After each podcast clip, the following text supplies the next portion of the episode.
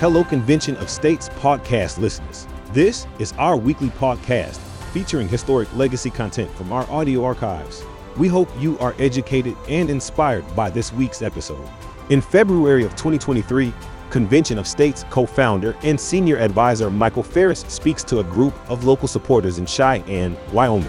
I really appreciate you coming. I, uh, it's been a long time since I've been to Wyoming, other than Yellowstone. I've been into Yellowstone maybe 10 years ago, but uh, as a kid, we used to drive through uh, one corner of, of Wyoming a lot, and I will just have to say that I, I had a crush on a girl from summer camp from Kemmerer, Wyoming, one time a long time ago. I, I, never knew what happened to her, but we're not going to talk about that anymore because my wife w- might watch this. Um, um, just one quick correction. Um, um, I don't. Nothing I've ever done in my life have I done alone.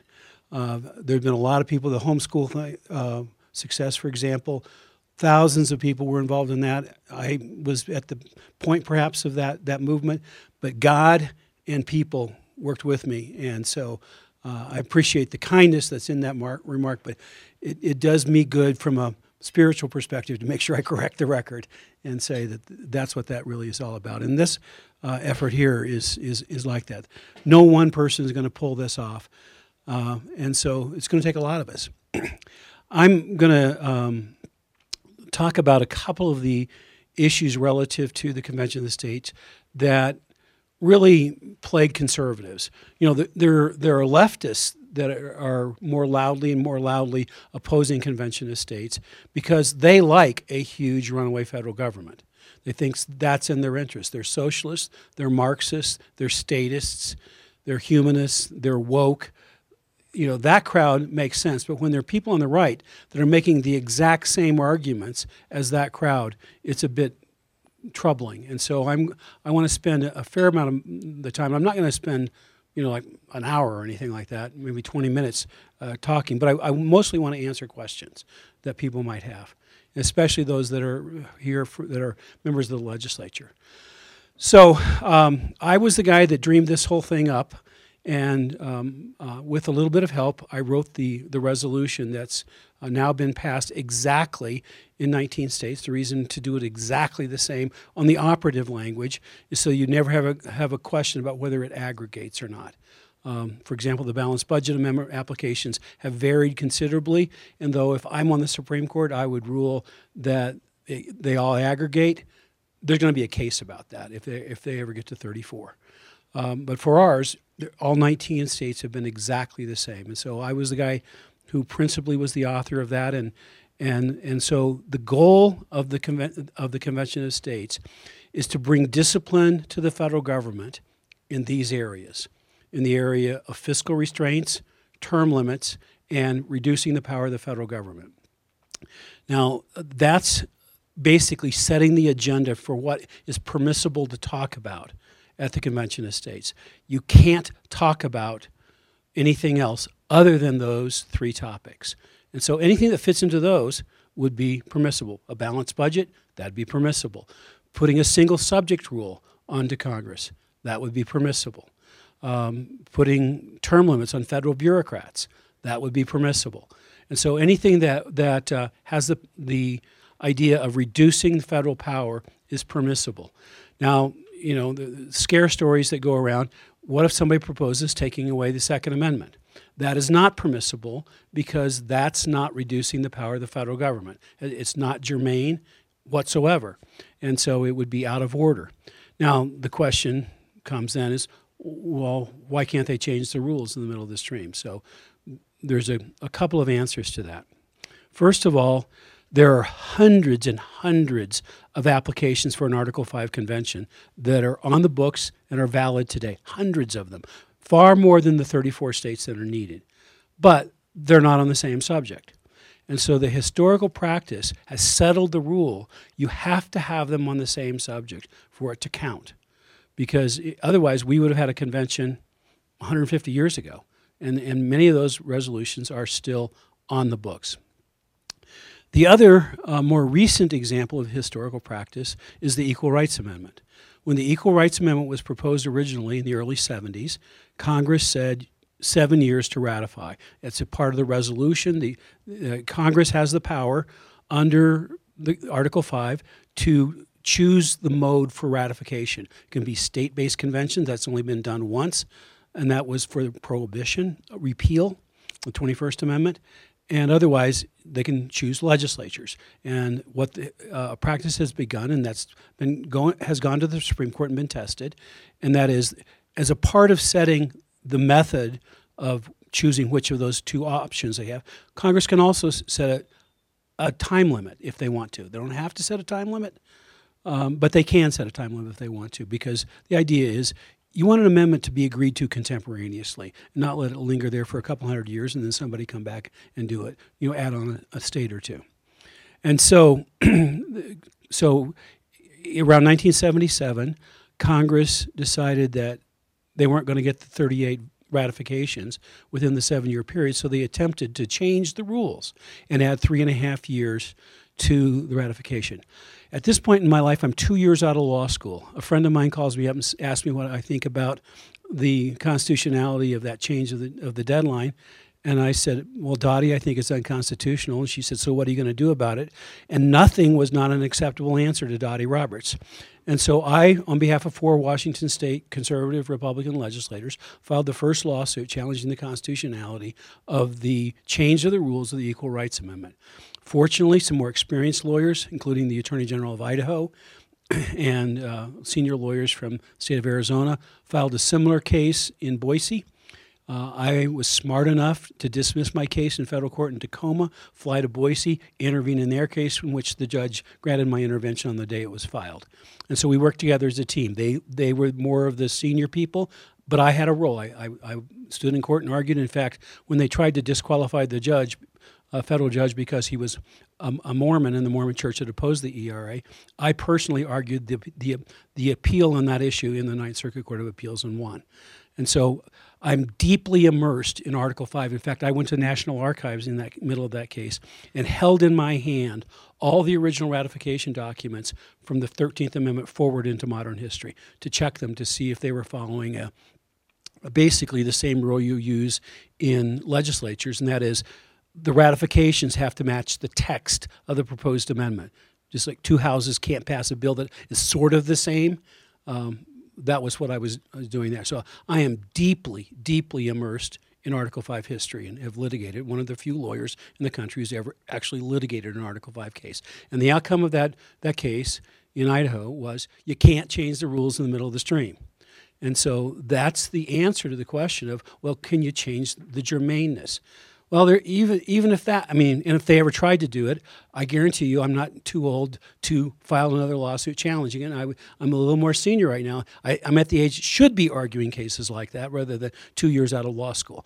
Nonetheless, uh, assuming that the that the litigation didn't work and the convention didn't work and it all you know got askew, anything that comes out of a convention of states has to be ratified by 38 states. So if 13 states say no, it's no. And if one house in each state, uh, each of those 13 states says no, it's no. So if we don't think that, you know, we'll use the Second Amendment repeal example, if we don't think that we can get to 13 states that will say no to repealing the Second Amendment, we don't know how to read politics. Um, and, and so the, you know, there's 25 states where you have open carry law. You have a constitutional right to carry. 25 states. Do you think states that have done that are going to repeal the Second Amendment? That's that's just not, you know, it, it's that's not rational politics. Rational politics says it's impossible to pass something uh, radical or dangerous in this area. Maybe we won't get everything we want. I would, you know, if uh, Mark Levin wrote a book proposing 10 uh, amendments that would be germane under our our uh, our call for a convention, and uh, I'd like all of them, but realistically, they're not all going to happen. Um, so I think that we'll get something modest, but it will be something like uh, a single subject rule. I think would be the the the best uh, a simple thing that could come through that I, I think can get ratified by 38 for sure. Now, many other things I'd like to see, but the agenda for discussion is one thing. see what we get out of the convention second, and see what get ratified as third. And we won't get as much as we want, but simply teaching Congress that they are under the control of the states is worth doing. Even if we get even if we get one out of it, it's worth doing because we, we tell them. Now, why did we have Article 5 written in this way in the first place? We were about four days from the close of the, of the Constitutional Convention in Philadelphia. And the way it was in the draft of the Constitution at that point is Congress proposes all the amendments, the states ratify all the amendments. George Mason stood up and said, listen, and I'm going to paraphrase. Um, he said, listen, guys, uh, um, someday the federal government's going to abuse its authority. And when that happens, we need the ability to propose amendments. Um, Ellie, come on in. Uh, we need to, uh, the ability to propose amendments uh, from the states so that the, only the states will have the ability, the, the political ability to restrain the power of the federal government. Congress will never restrain its own power. And the record of the convention says uh, Mason's amendment was agreed to nem con, which means without debate. Just everybody said, like duh, or they probably said, we hold this truth to be self evident. But it, it, it, means the same thing. And, and so um, that is um, all state legislators in this country have two basic sources of authority. Their state constitution gives them a great deal, most of their authority. But the Constitution of the United States gives you additional authority. Now, if a state legislator says, you know what, there have been criminal laws passed in, the, in our state in the past that are abusive, they're wrong. And I don't want to ever abuse anybody's rights through criminal law, so I'm never going to vote for any criminal law issues because it might be abused and somebody might be prosecuted inappropriately. We think that was a dereliction of duty. You have a moral, you have an uh, authority to do something. Now, it doesn't mean you pass every criminal law that comes along, but to refuse to pass any criminal laws because you think that might be abused would be a violation of your moral authority. And I would say, before God, God has given you the ability to do this. And so, with that authority comes moral responsibility. Now, you have authority also from Article 5 of the Constitution. You get this directly from the federal Constitution, not from the state Constitution. The federal Constitution gives you unilaterally, the only group of Americans that can do this, that can rein in the abuse of power in the federal government with that authority, I believe, comes the moral responsibility to use it. Does that mean you pass every silly thing that comes along? No. Somebody could propose, there are some proposed amendments that are on the books. I told you, you know, there are hundreds of them. There's some crazy ones out there. Um, there was propose a world government um, in, you know, North Carolina passed it back, you know, 40, 50 years ago, and a couple other states did. Um, nonsense, craziness. Um, so, should you vote for every Article 5 application? No. Just as you won't vote for every criminal law or every, every civil law. Or if you're the governor, you won't necessarily sign every execution. But to do none of those because you're afraid it might be misused at some time, I suggest is a breach of your moral responsibility. You uniquely have the power to say to the federal government, you're abusing your authority, it's time to stop it. And it's like having a 250 year old child that you've never disciplined. They're going to get out of hand after a while. And it's time to discipline the kid and get him in, under control. Um, the last thing I'm going to talk about is um, this one makes me mad. And so if I get a little mad, just it, hang on, I'll, I'll, get over it. Um, and that is people who say, the Constitution of the United States was the result of a runaway federal convention in, in Philadelphia. They were only supposed to amend the Articles of Confederation, and instead they wrote a whole new document. Before I tell you historically why that is just absolutely wrong and effectively a lie, let me just talk about the implication of that argument. The implication of the argument is, is our Constitution was illegally adopted. That's what it means. And if our Constitution was illegally adopted, why are people calling themselves a constitutionalist and making that argument? If, if they think it was illegally adopted, They should be trying to tear it down. And in fact, they are trying to tear it down because they're trying to make Article 5 null and void and, and to fail to use the very power that we are supposed to use uh, for the states to discipline our child called the federal government. So here's why it's a lie. First of all, if you know anything at all about the Articles of Confederation, Congress had no implied powers, none. Uh, and the reason that we needed a new constitution was because it was too weak in many, many areas. And so states called the Annapolis Convention. There's no power in the uh, Articles of Confederation for them to call anything, and they didn't.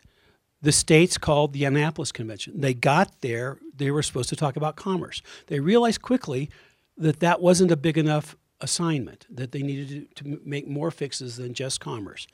And being good delegates, responsible to the authority that they were given, they said, We can't do anything with this limited responsibility of authority. We got to go back to our states and ask them to give us more authority. They didn't run away then. If there was going to be a runaway, that would have been a runaway to violate what the states told them to do and just go on. But they went back to the states and said, because the Annapolis Convention suggested this language they wanted to hold a convention, and I quote, to render the federal constitution adequate for the exigencies of the Union. So they went back, and Virginia was the first state to adopt that language. They appointed their delegates, named their delegates. Six states did exactly the same thing. They said, render the federal constitution adequate for the exigencies of the Union, named their delegates. In between states six and seven, Congress, the Articles of Confederation, acted. They passed a resolution that I uh, the best analogy is a National Pickle Week resolution passed by Congress now. It's their opinion on some subject. It has no binding properties whatsoever. It didn't call the convention. When Congress was asking states to do things in those days, there were always, always two resolutions passed. One was the, the substantive measure, and the second was a letter of transmission to the state, and they voted on both.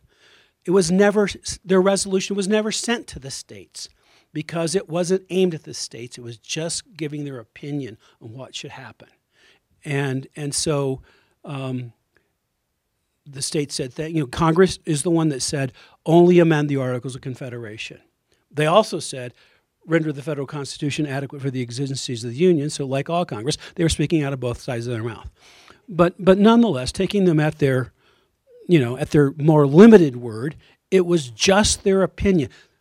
Six more states uh, appointed delegates, and a total of 10 said, render the federal constitution adequate for the exigencies of the Union. One state, Connecticut, had kind of a mixture of, of that. It was pretty close. And, Mass, uh, um, and New York said exactly what Congress said. When it became obvious that they were going to write a new document, two of the delegates from New York left, never participated again. And the, the, the rules from the New York legislature was you can't vote for New York unless all three delegates are present. So Alexander Hamilton stayed in the rest of the convention and debated and talked, but never voted again because New York couldn't. Why? Because they obeyed the rules of, of engagement given to them by their states. They obey the rules. And so um, New York didn't violate their, their uh, instructions because they stopped voting, didn't participate.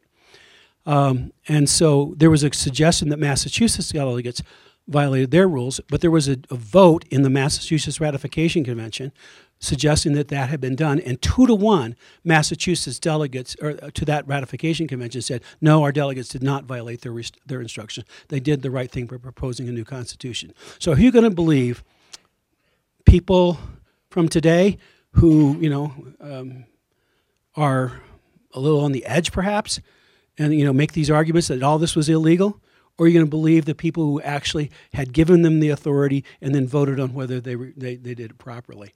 I, I would suggest that the people who lived in Massachusetts in 1787 are a better judge of what happened in 1787 than really anybody today. And so it was not a runaway. The Constitution of the United States was not violated uh, or was not adopted in violation of the rules in place in the Articles of Confederation. One last thing. Warren Burger talked Phyllis Schlafly into opposing a convention of states. Why did he do that? Warren Burger Chief Justice of the United States Supreme Court, made a speech in Coeur d'Alene, Idaho, where he said the Constitution of the United States was illegally adopted. He buys the lie hook, line, and sinker. The Chief Justice of the United States. And he said it when he was acting as the chairman of the bicentennial of the United States. I mean, just the irony of that is just a little bit mind boggling. Why did he convince Phyllis? Phyllis, he, uh, Phyllis was my good friend. We traveled together on the ERA litigation. I knew her from 77 forward until her death. I'm still good friends with her. Her daughter now runs Eagle Forum. 19 states had passed an Article 5 convention to reverse Roe versus Wade. Phyllis was sent on a mission by Warren Burger to reverse those. And six states reversed their call for an Article 5 convention in the 1970s and early 80s. If that had not been done, we were on a path, the pro life movement was on a path to reverse Roe versus Wade 30 years earlier than we did. Millions and millions and millions of babies have been killed because of the fear mongering that has gone on from the John Birch Society and their friends. Millions of babies have been killed as a result of that because they did the bidding of Warren Burger, who was the co author of the uh, Roe versus Wade decision. Absolutely outrageous. And so I suggest that people who don't know their own history don't really get it and they shouldn't be the ones that we listen to. We should be listening to the people who have correctly understood the history. And it's a really simple question Do you think the United States of the Constitution was improper, illegally adopted, or are you defending the legitimacy of the Constitution? Those are the two sides. You can boil it down to its essence because that's what the Runaway Convention people are arguing: is that it's a that the Constitution itself is illegal. If you want to do that, they are not constitutionalists. I don't care what else they, they, they, think they are. They are not constitutionalists when they take that position. Just as an aside, the first two presidents of the John Birch Society supported an Article 5 convention. They wanted to pass something they called the Liberty Amendment. It repealed income tax, it repealed the 17th Amendment. It had some interesting ideas in it. And they both said that they would do it. Uh, through an Article 5 process. I was personal friends with the second president, Larry McDonald, who was a Democrat legislator from Georgia. I knew him well. I knew his, I, I worked with his son on projects. His son was assistant secretary of education later. I knew him, knew him well. So the John Birch Society not only is contrary to the founders of the country, they're contrary to their own founders. And I, I don't know why they're listening to George Soros and the leftists and, and, and Warren Burger, but they are and they have turned their back on the, on, the, on the foundation of this country, and they've turned the back on the foundation of their own organization. And it's inexplicable to me why they do that. And it's even further inexplicable to me why anybody listens to them. And so, um, with that little bit of a uh, rant, um, I would uh, be glad to answer questions that anybody has. Right now, the states do have the power to take over, they just don't take it. And why is that? I mean, we, our, every governor we have could take that power back. Ron DeSantis has. Yeah. And our South Dakota, she took the power back. Will this really help us? I mean, we have the power now without the seal. Well, um, you have the power to do many, many things. But uh, I heard Ron DeSantis speak Saturday night, and it was it was a fabulous speech. I spent an hour with him personally, one on one, a year and a half ago. Um, I was he was asking me cases about about ADF's litigation cases. It was very he, the guy knows his stuff. It was really interesting. The things that he's done all remain at effectively the state level. There is no power, even with a great aggressive guy like that, to overturn what the federal government's doing. And so you, you can do a lot. You can do a lot of good, um, a, a, lot of good with an aggressive governor. The, one thing that, that uh, DeSantis' example shows us is that there are going to be more governors that start acting like him because it, people see his political popularity skyrocketing. I mean, he's gaining votes. Um, you know, single women voted for him in the governor's race. You know, you know, more single women voted for him than against him. It was close he had bigger margins than other demographics. But that's a very reliable Democrat constituency. And he got their votes. Why? Because people like boldness. And so um, he'll have imitators. when legislators act boldly and call out the federal government for violating their their authority and do the right thing, you'll get imitators as well. Boldness creates boldness. Um, I was at the very beginning of the homeschooling movement. One family that decided to homeschool, their kids and take a stand and, and weather the, the um, Evie was telling me today that her family had to hide uh, during the day when they were homeschooling when she was a little girl. And uh, a lot of, you know, uh, our family did that at times as well, but I was a little bit more cavalier because, you know, I can sue them. Um, um, but the, we, you know, I went through that. But one family made another family more bold. And so uh, if we go after the federal government right now and, and curtail their power, this will be a historic sea change in this country. And we, we will see, a, a, I believe, a real, realignment of power completely if we just kind of get the first domino going. And so, doing this, I believe that will be the first domino in a real sea change. And federalism will become ro- robust again. And freedom will become robust again because the, the truth of the matter is the federal government has some authority, the state governments have some authority. But there is a big batch of authority that belongs to the people themselves, and no government has legitimate authority over those things. And so, if we can get this on the right uh, tra- uh, trajectory, the authority of the individual, the authority of the family, the authority of the local business, the authority of the church will all become ro- more robust over time because we have stood against the people that are doing more than any other. States are not perfect by any stretch of the imagination. But the worst culprit, by a long shot, is the federal government, and we need to push back and push back hard. Yes? I know you do a lot of uh, discussing restoring the general welfare clause, and I've talked about it when I did presentations, but could you explain that? Sure. Now, okay, we're going from the straightforward to the advanced, but here we go. Um, the question is, I mean, if I had a magic wand and I could ensure that 38 states would pass, this, this would be my first, my highest priority, and that is to restore the general welfare clause to its original meaning.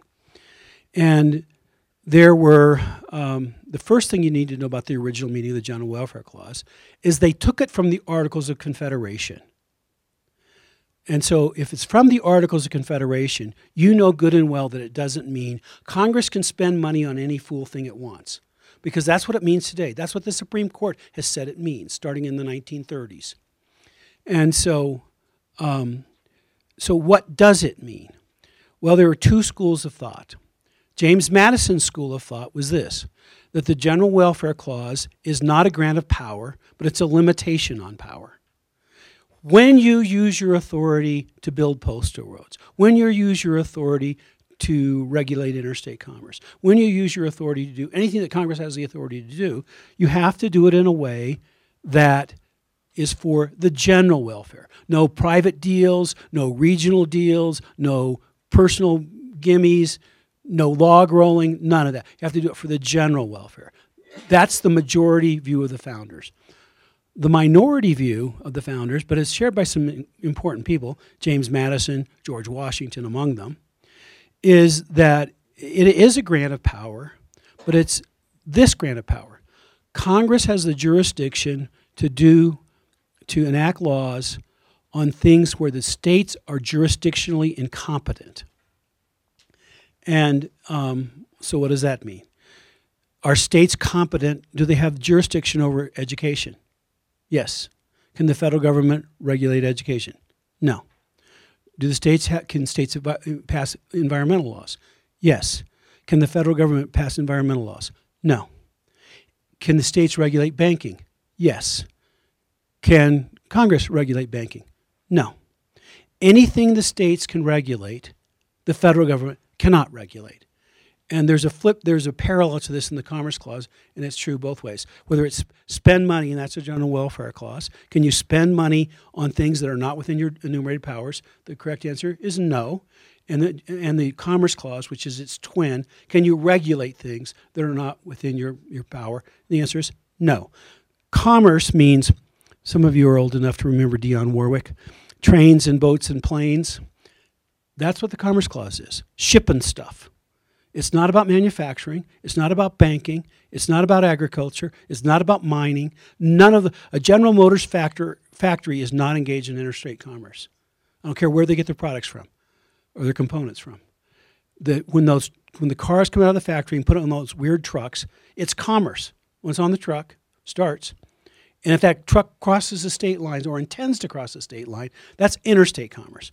If it's, it's going to stay in Michigan, that's intrastate commerce.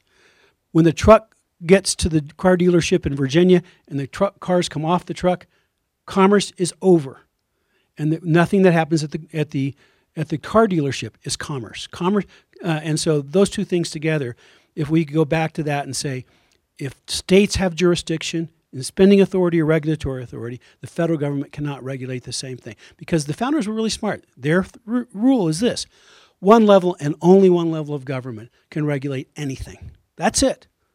And so we don't need the department of this and that. You know, I, I once, um, doing homeschool work in New York, walked past the state uh, education offices. There was a regional program there called BOCES, which is an intermediate regional uh, office for education. Then I passed the local government's office that had, uh, you know, a city department of education, and then I ended up in the federal building where I was filing a federal lawsuit on homeschooling the federal Department of Education. Four departments of education in about a mile and a half, and were at least represented by the buildings. And that's not what anybody that, that doesn't produce good educational results. That just uh, you know blows up the bureaucracy, and it helps explain why a Vanderbilt University scholar found that the most inefficient educational program in the world is the United States. And the way they measure that is points you know how many dollars does it take to get a rise of one point on the international achievement test? The soviet russia not soviet russia is number one. The united states is last. Uh, and so it's because we're paying for four level three and four levels of bureaucracy we're not paying for a lot for education we're paying a whole lot for bureaucracy yes, yes sir um, so you touched on this a few minutes ago, but would you be willing to? I just want to set the ball so you can spike it here. Okay. Uh, there, many people will point toward Jefferson's idea of nullification or Madison's interposition, and use that as uh, the silver bullet. They're arguing for an extra constitutional solution. We're arguing for a constitutional solution. That's the starting point. Point number two is nullification is an act of revolution. It's not an act of supervision, it's an act of revolution. And, um, it, you know, it, it's not going to happen. No state, I mean, particularly, this is things of this nature are going to end up in court. And I've been close friends with the Chief Justice of Alabama Supreme Court for a long time. He and I litigated cases about public education in the early 1980s, um, both about secular humanism issues. So I've known him since the early 80s. Tom is as pro life as you get and as constitutional as you get. And that court is probably the most conservative state Supreme Court in the country. They had an abortion case there not, not many years ago. And Tom wrote a, an opinion blistering Roe versus Wade. At the end of the opinion, I'm paraphrasing obviously, said, even though it's horrible, as a state judge, I'm bound uh, to, to follow it and he gave all the reasons why it should be reversed. Um, now, if you can't get Tom Parker to nullify Roe versus Wade, it can't be done. It just simply can't be done. My final point is you don't want it to be done because here's why.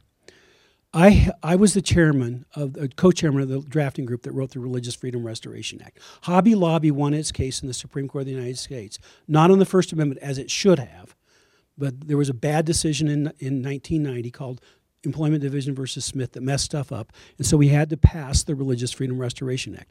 I named it. And it was, you know, what should we name this thing? I said, well, what about the Religious Freedom Restoration Act? Nobody else had another idea, so I named it. Um, and so, um, so California wouldn't like the decision letting Hobby Lobby win under RFRA. And they nullify this federal law saying, no, the federal law says you don't have to um, uh, fund abortions because you're religious freedom. We're not going to follow that in California. We're going to nullify it. Do we really want that? I would suggest not. Uh, in fact, I would suggest that it's not a good idea for one state to nullify anything. As it's a good th- for a collection of states to nullify things. It's called Article Five. When 34 states get together and say we're going to change what the federal government's doing, and then th- that's ratified by 38 states. That's how you want to use the state power to do it. It's the only responsible way to do it. Otherwise, you know, I guarantee you, if we have good stuff going on, if there's a uh, you know another Republican president anytime soon, or you know, just hypothetically, whether it's Trump or DeSantis, and they're doing things against woke programs in the public schools, I guarantee you, California, New York, Massachusetts would nullify everything that a, a, a good president would do, and and that's that's just simply not appropriate. Yes. Um, sometimes I hear um, people being a little bit concerned about the the caliber, if you like, of legislators um, who will be chosen to go to a Article Five convention. Can you speak to that a little bit? Yes, I can speak to it. First of all, the reason we have the structure of the federal government that we have it is because our founders correctly understood the nature of man. We have limited power everywhere. First of all, it's the, the federalism. Feds have this much power, states have this much power. And then the executive branch has this much power, the legislative branch has this much power, the judiciary this much power, and they're all supposed to check and balance each other. Limited power. Why? Because men are sinful and you can't trust any of them. They wrote it for sinners. They wrote it for such a time as this. And so, and they weren't much as angels as you think they were. Um, uh, about the, the convention in Philadelphia, Patrick Henry said, I'm not going because I smell a rat. So he didn't like the, the, caliber of the people that went to the to the convention, and they weren't all, um, you know, as as saintly as we suppose them to be. They were ordinary people. They were committed people. But and I believe that they are great heroes and they were brilliant and everything. But I don't believe that we're we're lacking people like that today. Now, first of all, you don't have to appoint other legislators. The legislature can appoint anybody that they want. You can appoint as many as you want because it's one state, one vote. If you want to foot the bill for sending 100 people as your delegates um, to a convention states, you could do that. And I wouldn't recommend it. I'd say five to seven would be the number that I would send. And, um, but you don't have to pick uh, only legislators. You can pick people that are, you know, you know, I, I sure hope that the state of Virginia picks me, and if it's controlled by Democrats at the time we have the convention, I am open to move. and so, um, and I wouldn't mind moving to Wyoming to tell you the truth, because um, I like to fish and hunt. And so, um, um, but there there are there are people that will be capable of leading. But again, it's a group process. It's a group of sinners, and it's really two two choices boils down to this Who do you want deciding how much power the federal government should have? There's only two choices in that. Congress and the federal government gets to decide how much power they should have, or a group of, uh, of sinful state legislators get to decide how much power the sinful people in Washington, D.C. have. And the reason they set it up that way is because we didn't trust anybody and we wanted them to check and balance each other. It was sinners against sinners.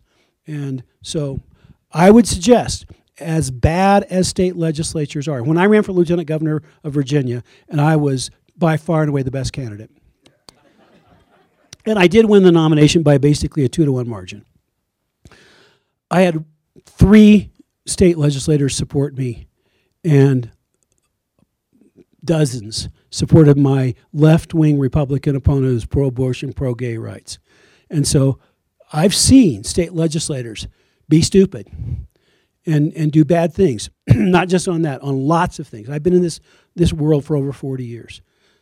so you can't convince me that they're oh wonderful. You'll never do that.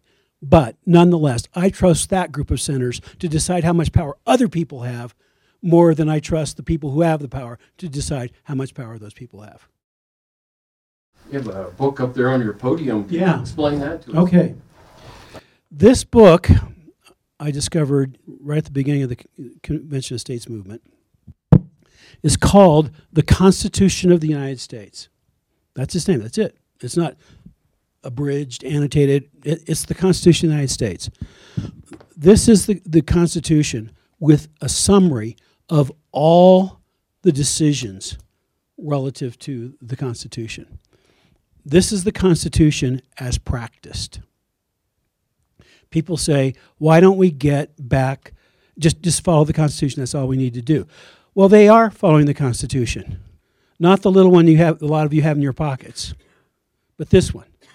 This is the Constitution of the United States that the federal government's act, actually following. We need to change the law so that the Constitution that's in place supersedes much of this, not all of it. Can't do all, you know, wouldn't be appropriate to. Some of them is actually okay. Um, but um, we need to uh, be able to start shrinking it back so it looks a lot more like the Constitution in your pocket and, and following the original meaning of those things. So that's, um, that's a quick explanation for the, this fat book. Um, sometimes I'll hear that, um, you know, the federal government isn't following the Constitution now, and so why would amending it change anything? Okay. Well, the answer is they are following the Constitution now, this one. And there, there have been a number of amendments the 11th Amendment, the 13th Amendment. The 13th Amendment reversed uh, the Dred Scott decision. The 14th Amendment uh, reversed, well, Dred Scott and others. The 15th, uh, the 19th Amendment re- uh, reversed a case called Minor versus Happersett. That's the right of women to vote, and and so on. So on the amendments where the, the Supreme Court has been reversed, they follow those faithfully. I, I don't know of any deviation on any of those fronts where they get out away from the original meaning of those things. Now, sometimes in the case of the 13th and 14th Amendment, we had to get to a little further down history. Reconstruction messed that, you know, the when the Republicans gave up Re- Reconstruction and basically handed the South over to the Ku Klux Klan, things went a little awry for a while. But in the long haul, those amendments are faithfully followed. And so I think that, that we would have that effect is that we would faithfully follow things. And so some things are faithfully followed, like how old do you have to be to be president of the United States? That's faithfully followed. A friend of mine wrote a, an article once time, one time called Bill Clinton is Unconstitutional. I like that. Um, but it was a tongue in cheek article saying, well, 35 doesn't mean 35. It should be a percentage of life expectancy. And in 1789, 35 was 75% of life expectancy. And so you should be 75% of life expectancy now, so you should be at least 64 in order to be president of the United States. And, uh, you know, and, and uh, the only person that was in the presidential succession line at that point in time was Strom Thurmond. And so um, uh, I testified in the Senate Judiciary Committee on Strom Thurmond's 93rd birthday. And boy, could that rascal read questions. He couldn't answer, ask a follow up question to save his life, but he could read those questions really, really well. So, term limits, yeah, yeah, good idea. So, all right. Um, thank you all for coming. Um, if you're in the legislature, let me give you my card because it's got my cell phone number on it. And if you have any questions um, about this, obviously, call me. But I'm still, I, I, divide my time between a third, a third, a third with Convention of States Project, Alliance Defending Freedom, which is, again, the largest conservative Christian legal organization in the world. We have 400 employees. And uh, if it's about any area that free speech, right to life, religious freedom, transgender bills, anything on in that subject, um, or you know, I also work for national religious broadcasters. So if any you have questions about any of those things, I'll give you my cell phone number and just call me. We're glad to help you about anything, any questions you have on any any subject where I know something about. If you have questions about mechanical issues, I would just say this. When I was in the ninth grade, they gave us this test in school, and they told me I got the second highest tr- score in the school, but the, counselor said, in mechanical reasoning, you were five points below the average girl. Don't go there. Uh, and so I'm not your guy on those things. So find somebody else on that. But if you're something on the constitutional areas, I would love to be able to help you. God bless you. Thank you for coming, and it's been a thrill to be with you here in Wyoming.